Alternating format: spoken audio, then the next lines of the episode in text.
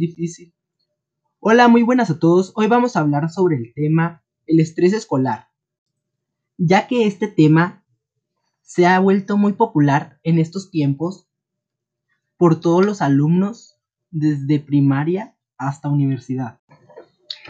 El estrés escolar también es uno de los responsables de que muchos alumnos dejen los estudios por la presión que se encuentra sobre ellos.